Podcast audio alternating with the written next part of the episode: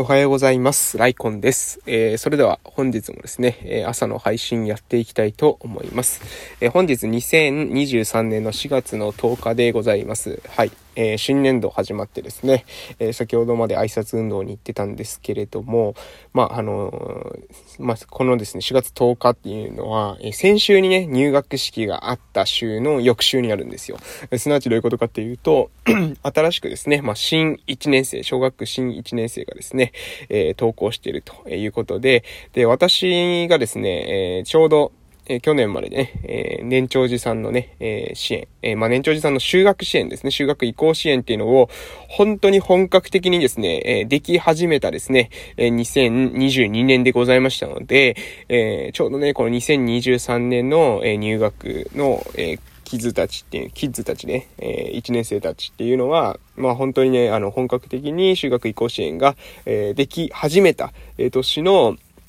え、最初の学年と、え、記念すべき最初の学年ということで、えー、まあ、感慨深いなと思いながら、え今日見送ってきたというところでございます。で、え出勤までですね、時間があるので、ちょうど、まあ、ラジオを撮ってですね、この後出勤しようかなというふうに思っております。まあ、あとね、ちょっとした近況報告でいくとね、今日から、え私のですね、まあ、その父の実家を修繕して、え開放しています、え子供の居場所兼多世代交流の拠点、まあ、これ短くですね、多世代拠点っていうふうに、え普段は言ってますけれども、多世代拠点の、えライコン、アシケンっていうね、え場所を開けております。まあ、ライコンっていうのはね、私のそのペンネームでね、ライフコンセプトから取ってるんですけれども、ライフっていうのは人生。で、コンセプトっていうのはコンセプト、わかりますよね？えー、テーマとかですね、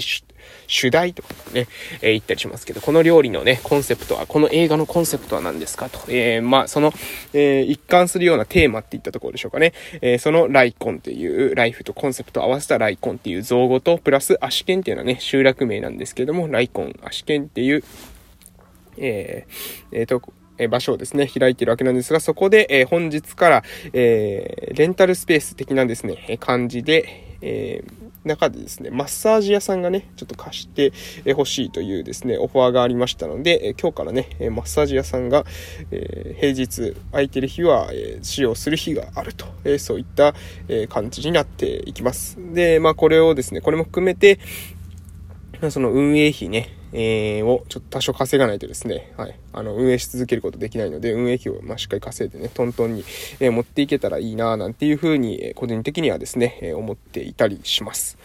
はい。えー、そんなこんなで、えー、話しているわけなんですが、えー、もうそろそろですね、え振り返りの方の、え配信の方に移らせていただこうかなと思います。まあ、他にもね、近況報告まだ、うん、まあ、したこともあるんですけど、まあ、明日あたりね、また、あの、話していこうかなと思います。えじゃあ、2023年の1月の23日から今日は振り返っていこうかなと思うんですけど、えこの23日はですね、訪問に行ってますね。え地域の、えコミュニケーションにですね、課題を抱えている、まあ、高齢の方の、え評価ですね、えー、と、えー、その後のですね、支援に向けてっていうところで、検討に月曜日、えー、行っております。1月23日月曜日は行っております。で、え、24日、この日は、これなんだろう。あ、フレイル予防教室ですね。フレイル予防教室。串集落っていう集落にフレイル予防教室で行っております。で、25日、この時は、大きい方のね、保育所の方に、行ってますね。はい。そんな感じでございます。で、午後から、えー、っと、これなんだ？専門職連絡会か。専門職連絡会とかですね。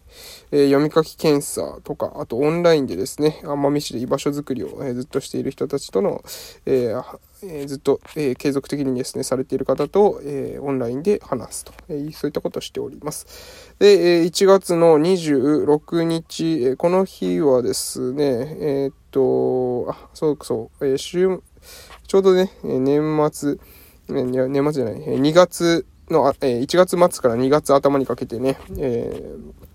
出張が重なってくる、えー、来たっていう、その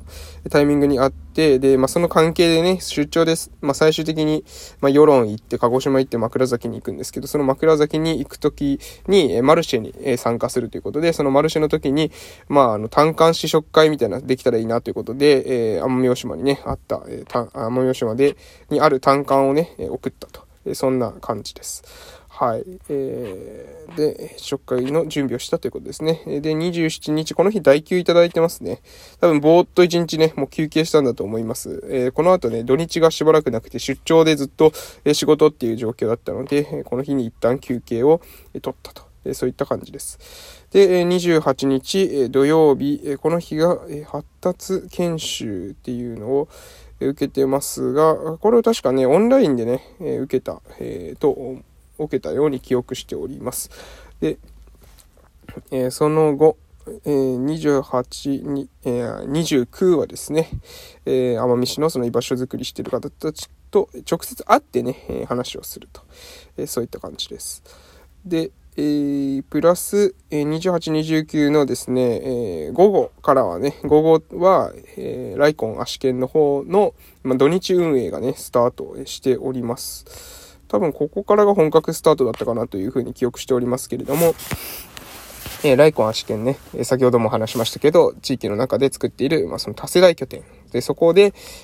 えー、自分がね、本当はずっといられたらいいんですけど、どうしてもね、仕事の関係上、えー、ずっと私がですね、土日のその2時から5時のね、ライコン足県の開放の時間に合わせてね、そこの場にいるってことがどうしても難しい状況だったので、えー、優勝ボランティアのね、方、を、お願いしましてね。で、結局は私の母も含めてね、ボランティアの方が4名、え4名集まってくださいましたので、その4名の方とね、チームを作って、えライコン足験運営チームということで、土日の、え14時から、え17時の間、3時間ですね、土日3時間を、開けるっていう風に、え現在、したいうところです。で、そこでですね、まあ、カラオケ、基本的にはですね、高齢者の方が来たらカラオケ歌ったりとかね、えー、そういったことしてるわけです。えー、あ、プラス、え情報発信をするための、えー、SNS の使い方をですね、ちょっとずつ、えお伝え、お伝えしているというところで、インスタグラムですね、のストーリーズっていう、機能があるんですけども、そのインスタグラムのストーリーズの、え、機能を、え教えていると、えお伝えしていると、えそういった感じです。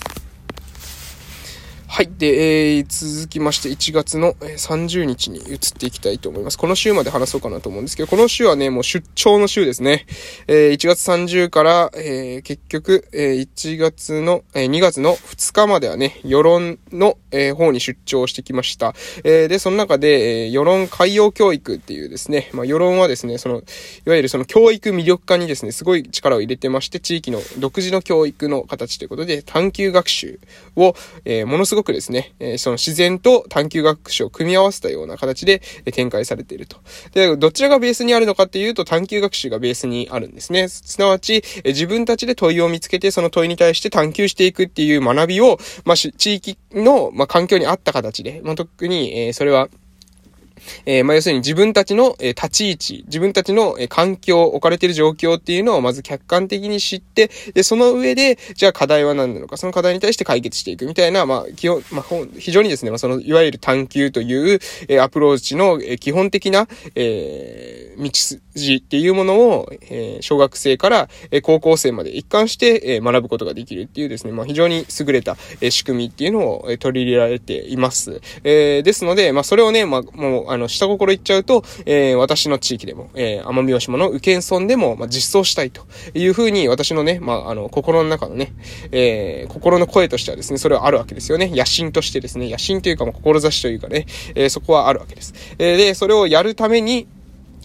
まあ、しっかりノウハウをね、学んでこなければ、まあ、えー、いきなりですね、やりたいって言ってもね、そう、やりたいって言ってるだけでね、できるもんではないので、じゃあ具体的にどういうとこ、ことが、えー、どういう風な手順を踏んだのかっていうところを、まあ、先進地に行って視察してきたっていうような、えー、そういったところですね。